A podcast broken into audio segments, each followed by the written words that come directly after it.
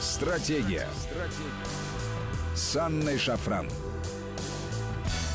Здравствуйте, друзья, это Вести ФМ в студии Анна Шафран. И сегодня с нами Александр Лосев, а, член Президиума Совета по внешней и оборонной политике. Александр, здравствуйте. Добрый вечер. Друзья, напомню вам наши контакты. СМС-портал короткий номер 5533. Со слова «Вести» начинайте свои сообщения. И WhatsApp, Viber, плюс 7903 176 363. Сюда можно писать бесплатно. И подписывайтесь на телеграм-канал нашей радиостанции. Он называется «Вести FM+,» плюс латиницей в одно слово. А мой телеграм-канал называется «Шафран». Можно по-русски найти и подписаться. Александр, э, мы даже не подозревали с вами, наверное, как стремительно могут развиваться события, потому что еще недавно в нашем эфире в программе «Стратегия» обсуждали тот план э, нашего главного геополитического оппонента, то есть США относительно постсоветского пространства, с тем, чтобы Россию перенапрячь. И э, говорили мы о событиях в Беларуси, в частности, говорили о том, что на очереди центральная, во-первых, на очереди Армения Армения и Азербайджан, и Центральная Азия, потом Приднестровье. Вот, пожалуйста, уже Киргизия и вторая цветная революция на постсоветском пространстве за этот небольшой промежуток времени, э, плюс вооруженный конфликт в Нагорном Карабахе. Э, они решили ускориться ввиду э, тяжелой обстановки 2020 года. Что вдруг произошло? Э, полагаю, да, потому что время сжимается, э, Америка теряет силу очень быстро, э, потому что глобальный кризис, вызванный пандемией, прерывает очень многие процессы. Да, хочется сохраниться, хочется остаться единственной сверхдержавой, но мир рассыпается на какие-то макрорегионы, на другие зоны, идет перестройка, э, глобальная перестройка мира и новый хаос, ну, эпоха нового беспорядка, который продлится, э, может быть, 10 лет, может быть, 20, может быть, неизвестно сколько. И вот э, мы уже говорили о том, что США после падения Советского Союза стал единственной мировой державой, но мир, ну или вот как древние греки называли айкумена, да, это мир освоенный человеком, э, вот эта вот часть мира, она величина относительная. Ну, то есть э, вот мир, он определяется культурными, технологическими факторами, торговыми, информационными потоками, там, финансовыми потоками, производством, э, рынками сбыта, потребления и так далее. И вот сейчас то, что происходит в мире, да, э, вот экономический вес смещается в Азию, на Евразийский континент, Восточную Азию. Соответственно, будут перестраиваться торговые потоки. Э, соответственно, будет э, меняться баланс сил. И вот в этом изменяющемся мире Америка хочет успеть не дать, во-первых, своим главным противникам, это России и Китаю, а именно Россия и Китай обозначены в качестве противников, во всех доктринальных документах Соединенных Штатов, там стратегии национальной безопасности, стратегии национальной обороны в обзоре ядерных сил и так далее, не дать получить те преимущества, Э, которые получатся, когда вот эта деглобализация свершится. И если э, вот их задача не дать, это значит, что необходимо срочно ослабить Россию, потому что впереди у них очень серьезное противостояние с Китаем. Соответственно, э, ослабить Россию они планируют несколькими э, вот, э, векторами. Это и на наших границах, вот попытки устроить проблемы нам на границах, на периферии, э, попытки повлиять на экономику, э, ну, эти санкции и э, делать так, чтобы Россия не торговала с Европой, не торговала со странами ближнего зарубежья. Попытки навязать нам новую идеологию, да, это и когнитивная война, информационная война, Э, впереди кибервойна, впереди вывод оружия в космос и так далее. То есть новая сфера противостояния. Мир очень сильно ускорился. И вот когда мы неделю назад обсуждали э, Закавказье, да, то есть у них определенные цели в Закавказье стоят у Соединенных Штатов. И сейчас они э, руками Турции пытаются эти цели достичь сделать нам там проблема. Но Закавказье Э, к сожалению, ну, это, по сути, трагедия для Закавказья. В этом новом мировом раскладе это э, территория, которая обречена на деградацию, на прозябание, потому что никакие торговые пути никакие там, серьезные проекты там реализованы не будут. Закавказье не нужно ни Китаю, ни Европе, ну и нам, в принципе, тоже, если по большому счету смотреть. А вот Центральная Азия, это Средняя Азия плюс Афганистан, там Пакистан, ну или даже Средняя Азия, вот в этом новом раскладе становится ключевой темой. Давайте обратим и... внимание, Александр, вот на что. Насколько, еще раз, стремительно разворачиваются события. Потому что, э, если вспомнить ту самую четвертую главу доклада Rand Corporation про то, как перенапрячь Россию на постсоветском пространстве и по ее границам, там шла Сирия, Украина, Белоруссия, напомню. Дальше, после Беларуси, Армения, Азербайджан, дальше Центральная Азия. Так вот, между Украиной и Белоруссией довольно продолжительный был период времени, да? Белоруссия началась только только в августе, а Украина длится с 2014 года. И теперь смотрите, после августа Белоруссия, сразу же в сентябре Армения, Азербайджан, и в октябре уже Киргизия. То есть аж целых три точки напряжения. Это, ну, так серьезно. Это очень серьезно, и я считаю, что нам необходимо усиливать, э, ну, по сути, Южный военный округ и э, то, те наши части, которые расположены на Урале, и э, вот э, сибирский, э, в Сибири и так далее. Потому что, посмотрите, вот давайте откроем карту. Те, кто нас слушает за рулем, откройте. Сейчас карту открывать не надо, но посмотрите внимательно. Вот где находится Китай, где находится Европа и где находится Индия. Китай и Индия – это основные рынки потребления и производства, да, потребления в том числе энергии от нас или от других поставщиков энергии. Это всемирная фабрика. Это те рынки, которые будут производить э, продукцию высоких технологий, с которыми мы так или иначе будем сотрудничать. И вот если провести путь из Китая э, в Европу, там, э, то этот путь идет через Киргизию. И Великий шелковый путь древности, он тоже шел там, через Ферганскую долину, через Киргизию. И вот железная дорога, который идет из Урумчи, ну, на самом деле идет из Сианя, то есть э, вот соединить Восточный Китай, где все это производится, э, можно по железной дороге, потому что там э, э, по северу Китая, ближе к Монголии, потому что на юге там горы, там э, Тибет и так далее. И вот Киргизия становится ключевой точкой. Именно таким перекрестием, куда идет маршрут восток-запад, и куда может идти маршрут в Индию и Пакистан, Исламабад, то есть север-юг.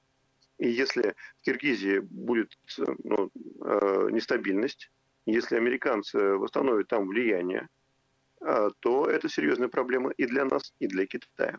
И следующее на очереди, э, я напомню, в воскресенье, вот в это воскресенье на этой неделе выборы в Таджикистане. А президент Таджикистана Имамали Рахмону власти 28 лет. И Таджикистан – это та еще страна, где также сильные э, э, вот, э, ну, пока еще не очень сильные, да, просто мы не знаем до конца расклад. Но вот там была гражданская война, да, а рядом Афганистан. И еще более серьезное вот, и важное положение занимает Узбекистан вот в этом раскладе. Потому что если мы вспомним империю Тимура Тамерлана, то контроль над огромными территориями осуществлялся оттуда. Да, то есть это вот такие ключевые зоны, если мы их теряем, если там возникает хаос нестабильность, это проблема и для нас, и для Китая. И вот что американцы пишут, что Россия является частью двух экономических проектов, связанных с Центральной Азией. Это ЕАЭС, Евразийский экономический союз, и китайские инициативы «Пояс и пути». То есть ЕАЭС это 15 год был создан, был создан Россией, Казахстаном и Белоруссией. Потом э, к проекту присоединились Армения и Киргизия. Да, э, а инициатива пояса пути. Это китайская инициатива, э, которая рассчитана на э, многолетнее э, расширение торговых связей, инфраструктуру, инвестиционные проекты, ну и, по сути, китайскую экспансию в ближайшие территории. Этот проект начался в 2013 году, но вот реализуется только сейчас. И задача американцев, они это не скрывают, помешать развитию этих двух проектов, ИАЭС и проект пояс пути. То есть э, при этом э, как помешать? Э, любыми способами, с помощью... То есть они понимают, что страны которые участвуют в этих проектах вот между этими республиками, ну и Россией в отношениях между Россией и республиками, участвующими в ЕС, существуют проблемы такого экономического эгоизма, торговых барьеров, плюс там миграционная политика, разные уровни развития промышленности и низкое качество базовых институтов. Поэтому все отношения между этими республиками России, они носят подчеркнутый компромиссный характер. И если удастся это развалить, а эта задача ставится как раз, э, то э, они получают очень серьезные преимущества. То есть э, смысл того, что они будут делать в Средней Азии, это ослабить связи России с соседями через либо двухстороннее соглашение с Америкой там, или Евросоюзом, и привести к сокращению торговли этого региона с Россией а заодно создать проблемы Китая. Ну вот смотрите, Александр, мы видели, а, как развивалась ситуация в Беларуси. В Беларуси цветная революция не прошла, и я думаю, совсем скоро мы будем наблюдать такую глубокую интеграцию наших двух стран, что границы будут практически незаметны в этой интеграции наши. Вообще хотелось бы в перспективе, конечно, объединиться, как положено, в единую большую страну, а, в ту, коей мы и являемся, по сути. Но это уже лирическое отступление. А вот если мы возьмем Киргизию, как быстро тут все случилось. Собственно, когда мы нач- начали а, наблюдать эти события, буквально ну, пару дней прошло, и вот уже депутаты парламента Киргизии на экстренном заседании во вторник, то есть сегодня, проголосовали за назначение Садыра Жапарова премьер-министром Киргизии, а это товарищ оппозиционный, представил его кандидатуру Координационный совет оппозиции. А, на заседание ранее депутаты согласились с отставкой премьер-министра Кубатбека Боронова. А, ну и в ближайшие дни, завтра, послезавтра, Жапаров должен представить состав и структуру нового правительства республики. Это первое. И второе, идет сейчас в Киргизии заседание парламента. Избрали нового спикера, депутат от фракции Бербол Мыктыбек Абделдаев избран спикером парламента Киргизии на внеочередном заседании парламента. У них-то очень быстро все случилось, и в здание парламента они ворвались, и э, подожгли, и разграбили, и вот, пожалуйста, уже практические действия совершены, и даже там избрали новых глав и парламента, и э, премьер-министра. Что это означает? А, то есть э, можем ли мы констатировать, что цветная революция в Киргизии а, состоялась и прошла, или это какой-то промежуточный результат? Вот что с этим нам делать? Как это понимать? Ну, Сначала надо понять, э, осталась ли там президентская власть, да, и что делает президент э, Женбеков. Президент Киргизии а... Саранбай э, Женбеков назвал попыткой узурпации власти действия оппозиции, которая организовала акции протеста после объявления результатов парламентских выборов. Что сказал эта цитата? «Я считаю это незаконным захватом власти.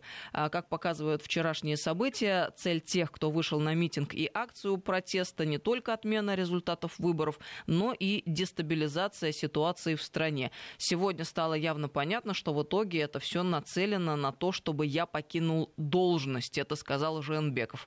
С, э, с утра мы проходим то, что было дважды в стране, мы снова вернулись к этому, и я призываю все стороны прекратить это. Ну и высказал президент Киргизии уверенность в том, что беспорядки в стране были заранее подготовлены, и что эта подготовка началась задолго до парламентских выборов. Секрет Полишинеля, конечно, но вот э, такое заявление он сделал. Ну, э, мы же обсуждаем вот этот э, меры э, по перенапряжению России уже полтора года. Да, конечно, все это заранее. Если это в открытом доступе появилось полтора года назад, хотя меры Америки, которые реализуются, то э, я думаю, что обсуждение этих мер началось и два, и три года назад. Может быть, больше, потому что эти игры в оттягивании Средней Азии от России, они идут давно да, очень большие вопросы к Казахстану в этой связи. Да, пока мы не имеем права их обвинять в предательстве, но вопросы есть. А какова судьба нашей базы Кант в Киргизии? Она же имеет геостратегическое значение. Как ну, вы думаете, на самом деле, что я думаю, что нам нужно усиливать там баланс сил, ну, усиливать наше присутствие. Потому что мы сейчас видим, что есть Турция, которая, ну, по сути, инструмент США. То есть Турция имеет собственные какие-то цели, но и США не дает им по рукам только потому, что то, что делает Турция, выгодно Соединенным Штатам. И для того, чтобы нам не потерять и страну, и ну, не получить проблемы на наших южных границах, надо необходимо увеличивать срочный баланс сил и в Юго-Восточном Средиземноморье, то есть это дополнительные корабли и силы в Сирии, вот, э, и э, там, усиление Черноморского флота, и обязательно э, усиление войск Южного военного округа, включая там, Каспийскую флотилию, и, соответственно, все наши базы. Потому что реально вот, Центральная Азия, Киргизия – это ключевой узел для будущих коридоров и коридоров, которые уже действуют э, восток-запад и север-юг, потому что ниже Киргизии по карте это Пакистан и Индия. Э, с Пакистаном э, собирается торговать Китай очень активно. Индия наш такой долгосрочный торговый партнер, и я думаю, что с Индией будут выстраиваться отношения тоже надолго, очень долгосрочно, и я думаю, что они будут взаимовыгодными. Поэтому нам это тоже нельзя терять. Ну и э, надо напомнить, что э, в Киргизии начался э, ядерный проект Российской империи, между прочим.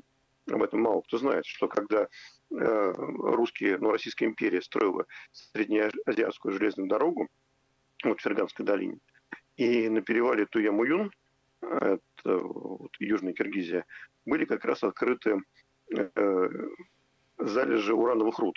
И вот первый, э, об этом тоже мало кто знает, но первый завод по обогащению э, урановых руд был открыт в 1908 году в Санкт-Петербурге. То есть промышленная эксплуатация первого российского уранового родника Туя-Маюн в Киргизии началась в 1907 году, а вот ядерный проект стартовал в 1908 году. Тогда же, когда и русский сезон на Дягилева в Париже. И, понимаете, вот какое значение тогда и вот для нашей безопасности было, имела э, Центральная Средняя Азия. Да, и в дальнейшем эта роль э, вот, обеспечения безопасности, обеспечения э, торговых коридоров, потому что, опять же, еще раз, мир вот э, мир это величина относительная. Э, вот мир как Айкумена, где мы живем, да, и все определяется сейчас э, тем, как будут устраиваться потоки торговые, логистика, транспортные коридоры, информационные потоки, культура, технологии. Вот если мы это теряем, мы теряем очень много. Поэтому ни в коем случае нельзя оттуда уходить. Наоборот, надо всеми силами призывать, ну, не, не допустить, во-первых, гражданской войны в Киргизии, и не допустить э, дестабилизации всех остальных республик Средней Азии. Ну и, кстати говоря... Я понимаю миграционный фактор еще. Давайте вспомним, что и в Армении наша ключевая база военная находится тоже, так же, как и в Белоруссии. Э, ну, это просто еще один штрих к общей картине. Мы сейчас должны прерваться, Александр, на новости продолжим через несколько минут. Я напомню, с нами сегодня Александр Лосев, член Президиума Совета по внешней и оборонной политике. 5533 Вести — это наш смс-портал и WhatsApp Viber плюс 7 903 176 363. Стратегия. Стратегия. С Анной Шафран. Стратегия. С Анной Шафран.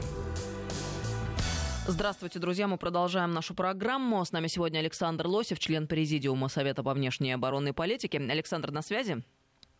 Да. Напомню, контакты. СМС-портал короткий номер 5533 со слова «Вести». Начинайте сообщение. WhatsApp, Viber, плюс 7903 176 363. Сюда можно писать бесплатно. И телеграм-канал нашей радиостанции «Вести FM+,» плюс латиницей в одно слово. Я смотрю э, на нашу ленту сообщений, и география, конечно, впечатляет. Марин, спасибо вам большое, Марина из Владивостока, за добрые слова в адрес нашей программы. Трудимся на благо Отечества и во славу Божью. И вот сразу несколько сообщений пришло из э, Казахстана. Э, я сейчас их обязательно зачитаю, и мы чуть позже перейдем к этим вопросам, потому что они действительно важные.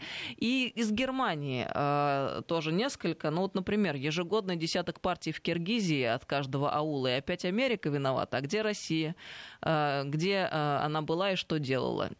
Теперь вот опять все то же самое спохватилось. Но, в принципе, упрек э, имеет место быть, э, не отменяя того, что Штаты, конечно же, последовательно и систематически на постсоветском пространстве работают.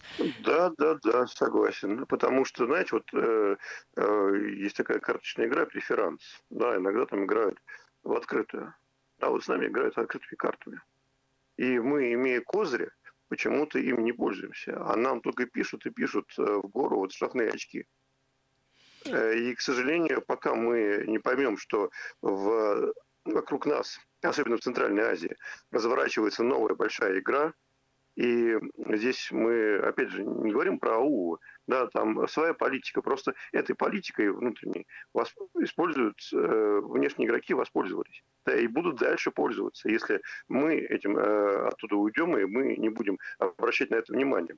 Еще раз напомню, что мы обсуждаем. Мы обсуждаем доклад Rent Corporation, э, который э, был, вышел весной прошлого года.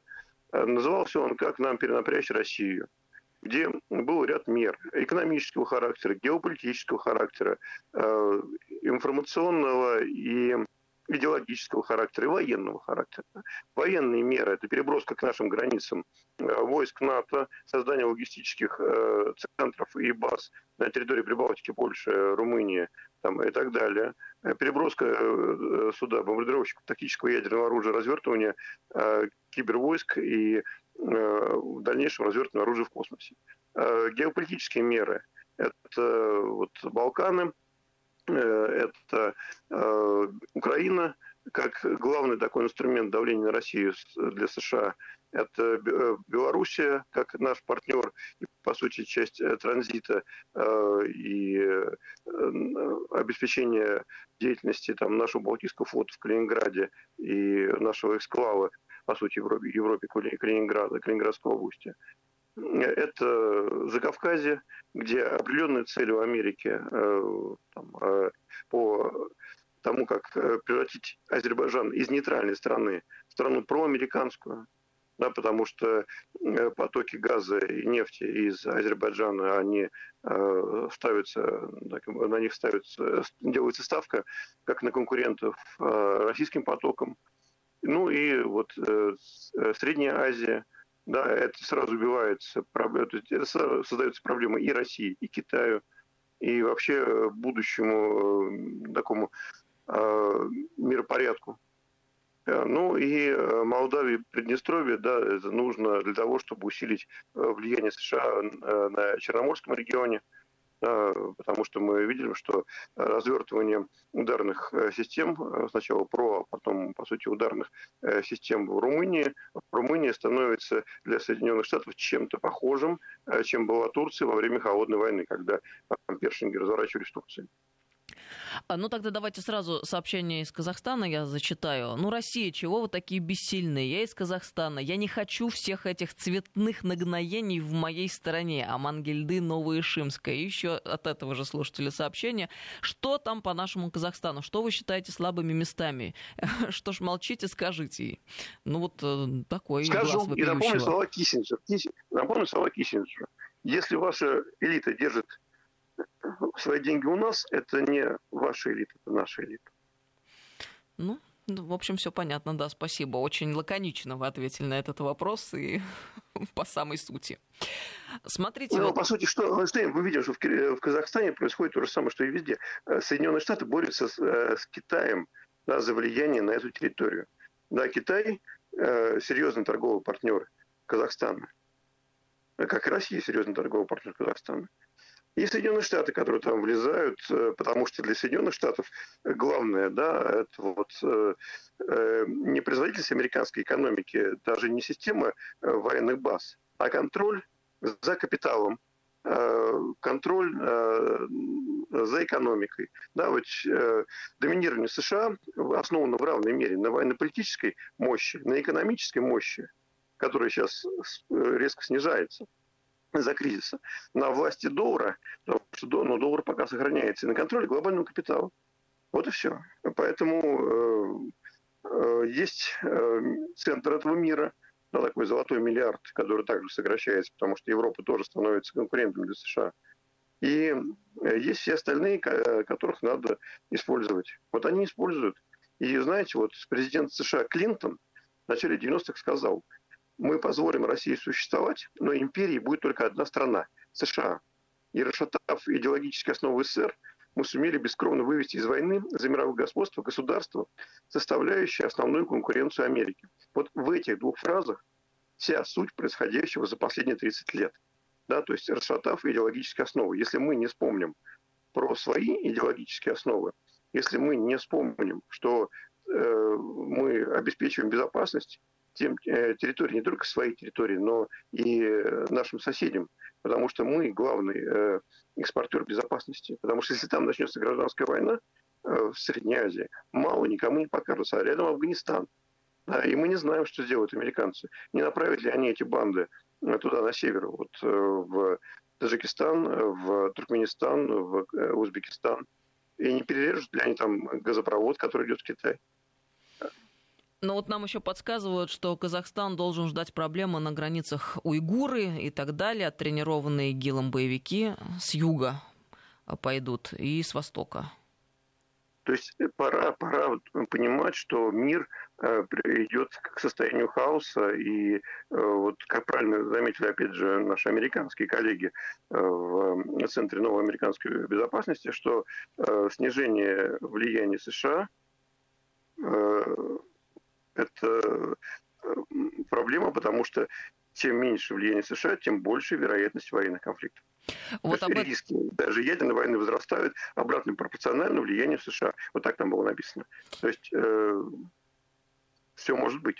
Вот это очень интересная тема. Мы еще вернемся к ней через пару минут. Я просто еще хочу сообщение одно от слушателя зачитать, потому что как-то очень серьезно слушатели на эту тему откликнулись, причем из самых разных уголков планеты, я бы даже сказала. Ну вот сейчас такое сообщение. «А, Добрый вечер. Я сам из Приднестровья и немного не понимаю, каким образом там возможно размораживание конфликта. Там на границе стоят миротворческие силы, то есть агрессия возможна только при прямом столкновении с российскими миротворцами. То есть получаем грузинский конфликт 2008 года. И результат ясен такой активности, и Молдавия вряд ли пойдет на это, да и мигрантов много в России. Э, явно не поддержит акт агрессии против России. Сергей, вот э, что тут можно сказать, как бы вы прокомментировали, Александр? Э, я могу прокомментировать следующее. Опять же, давайте вернемся к этим мерам, которые они написали. Да, задача выбить оттуда Россию, задача создать неприемлемые условия для Э, Приднестровье, блокада полнейшая со стороны Украины, со стороны э, Молдавии и так далее, и заставить э, любыми способами российских миротворцев оттуда уйти, да, показав, что Россия не может обеспечивать ничью безопасность. Вот это то, что как раз Рент и предлагает. То есть не войну, нет, просто выкинуть Россию. Ну вот э, такой момент интересный. Заметим, если в Белоруссии оператором раскачивания ситуации выступали Литва и Польша, то на Кавказе и в Киргизии Турция. Кстати говоря, и нам слушатели об этом пишут. Э, да, действительно, вы верно подметили. И смотрите, что получается. Ведь американцы реально в таком довольно сложном положении. Арабы против Турции, Европа и Франция против Турции, Турция в экономическом кризисе, американцы не знают вообще, как ее использовать и что с ней делать, с Грецией конфликт, с Израилем все идет к такому серьезному конфликту, к разрыву отношений, и э, вот э, в этом клубке так американцы некоторым образом э, растеряны, я бы сказала. Хотя хотели бы Турцию использовать против России, но и Россия тоже ведь не дремлет. А э, Эрдоган, в общем, довольно неуправляем стал в последнее время. Ну, это нам так кажется, что неуправляем. А, мне кажется, что пока с у Эрдогана все нормально. А, смотрите, экономический кризис экономическим кризисом, но вот лира ведет себя к другим валютам лучше, чем российский рубль да, и э, их э, экономику Европы не оставит, потому что слишком много европейцев, европейских банков, европейских компаний завязано на Турцию. Да, э, обрушение Турции для них вернется колоссальными убытками и кризисом. Поэтому Эрдоган, плюс Эрдоган, ну, это, турецкая армия, это вторая по численности сухопутная сила НАТО, и Эрдоган понимает, что Европа, которая не суверенна, которая подчинена Соединенным Штатам, она будет больше вести такую риторику, чем реальные действия против Турции. Но Турция может перенапрячься. Действительно, очень много тех направлений, на которые вот, а Турция разбрасывает свои силы, свои усилия. А понятно, что для чего нужен э, им вот этот закавказский театр военных действий, потому что если Турция сметет Армению, она получает выход к Каспийскому морю. Но там другой игрок появляется, Иран, который этого не допустит. Да, то есть там очень серьезный клубок противоречий.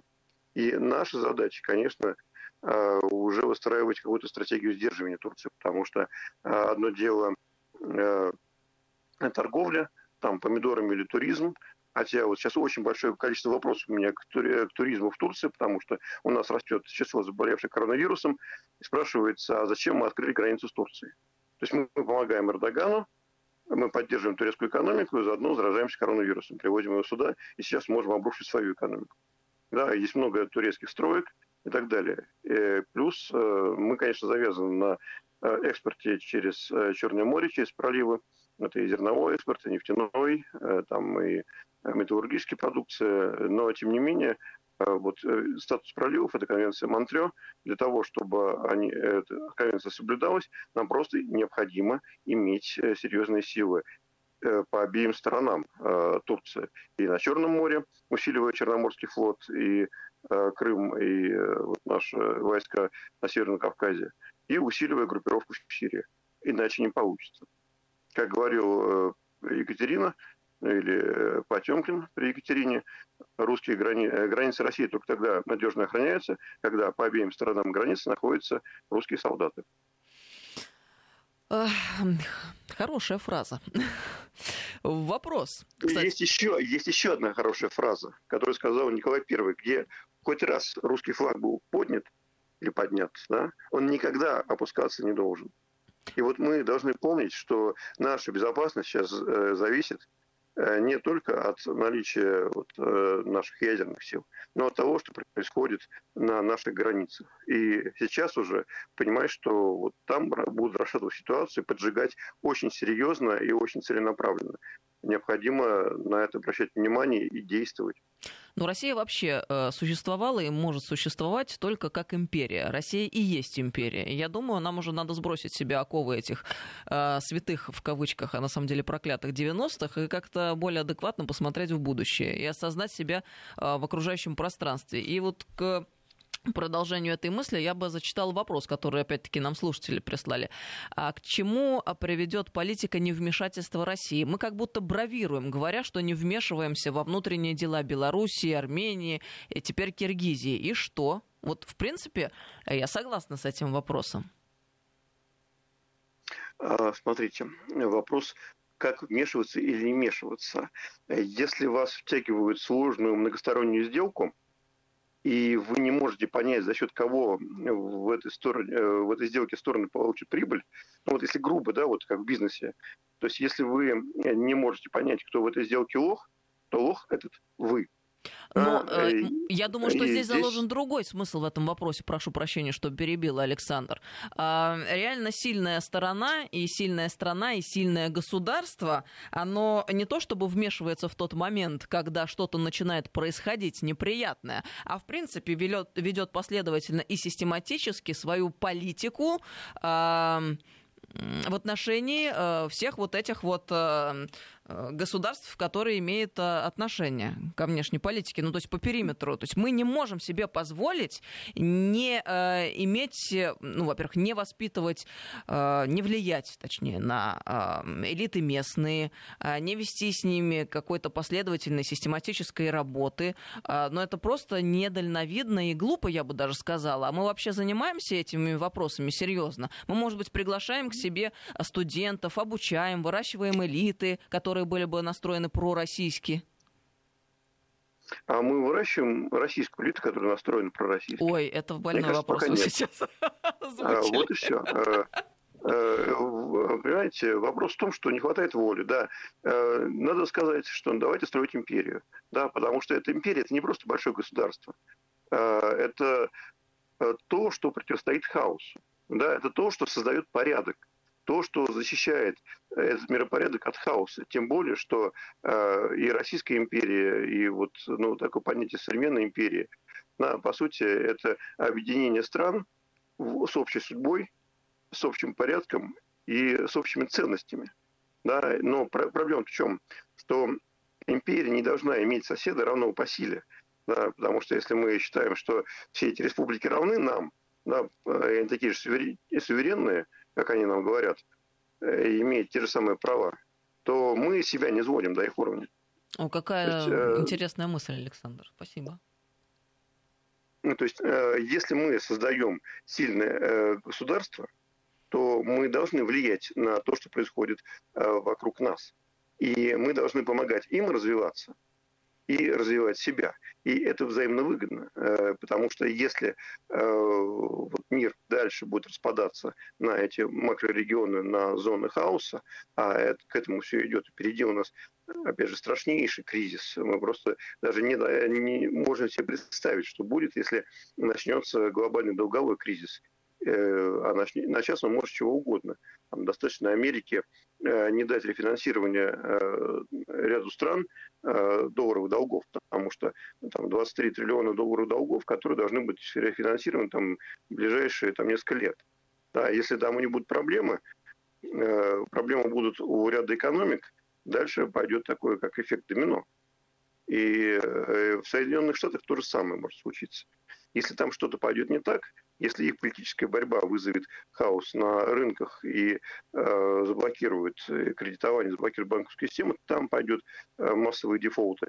Соответственно, там э, это все перекинется на весь остальной мир, и мы видим э, вот по 2008 году, как упала глобальная торговля. То есть э, вот был пик глобальной торговли, почти 47% мирового ВВП приходилось на глобальную мировую торговлю. Спустилось до нуля буквально все, вот э, буквально к концу 2008 года. Если сейчас это произойдет, никому, не, то есть нефть, э, металлы, сырье, которым мы, чем мы торгуем, уже будет не нужно. Потому что никто не будет э, использовать это для производства продуктов э, и для продажи. И что мы, с чем мы останемся? Э, с экономикой, которая ничего произвести не может. Надо срочно думать о, э, о нашей э, о нашем развитии. А чем останутся наши соседи, которые вот э, себя тут строят и нас обвиняют в том, что мы оккупанты? Их вообще не останется, потому что если мы будем беднеть, то они еще быстрее опустятся в бедность, в хаос и в нищету. Понимаете, вот э, снижение российской экономики на 1% кризис показал, что белорусская э, вот, торговля с нами падает на 3%. Вот то, что происходит в Беларуси, да, она, они очень сильно зависят от нас. И большинство республик очень сильно зависит от нас и от Китая. Если что-то Соединенные Штаты сделают так, чтобы было плохо и нам, и Китаю, то от этих республик тоже ничего не останется. Ну вот нам пишут Кроме тоже войны, на, голода, там, так. на СМС-портал суверенитет бывших советских республик Э, без России ничто. Ну, так и есть. Но вообще вся ведь наша имперскость, к сожалению, состоит в том, что когда соседей прижимает, они звонят Путину, просят защиты и денег, причем побольше денег, ничего при этом не давая взамен, и даже не обещают. Вот же реалии сегодняшнего дня, не так ли? Ну да, я думаю, что для начала Армения должна признать Крым. Понимаете, просто вот все говорят о ДКБ и так далее, но у нас главнокомандующий президент Путин, да, и э, то, что э, как используются наши вооруженные силы, решает президент как главнокомандующий руководство Министерства обороны и Совет Безопасности, а не какие-то бизнесмены армянские, которые тут призывают, вот, ну, да, не будем их называть, там или какие-то еще, кто-то еще. И мы решаем, э, за кого воевать и как воевать. Э, вопрос э, есть у нас, э, который перекликается с еще одним вопросом, тоже от слушателей. Сегодня какая-то необычайная активность. Добрый вечер. Надо учиться политическим трюкам у Великобритании. Всегда решают свои проблемы чужими руками. И еще другое сообщение пришло. Сейчас быстро не найду, но суть в том, что, мол, давайте устроим Америке такие же проблемы, какие она устраивает нам и всему миру. Вот как правильно вы бы ответили на этот вопрос? Ну, в Великобритании нужно поучиться хотя бы одному.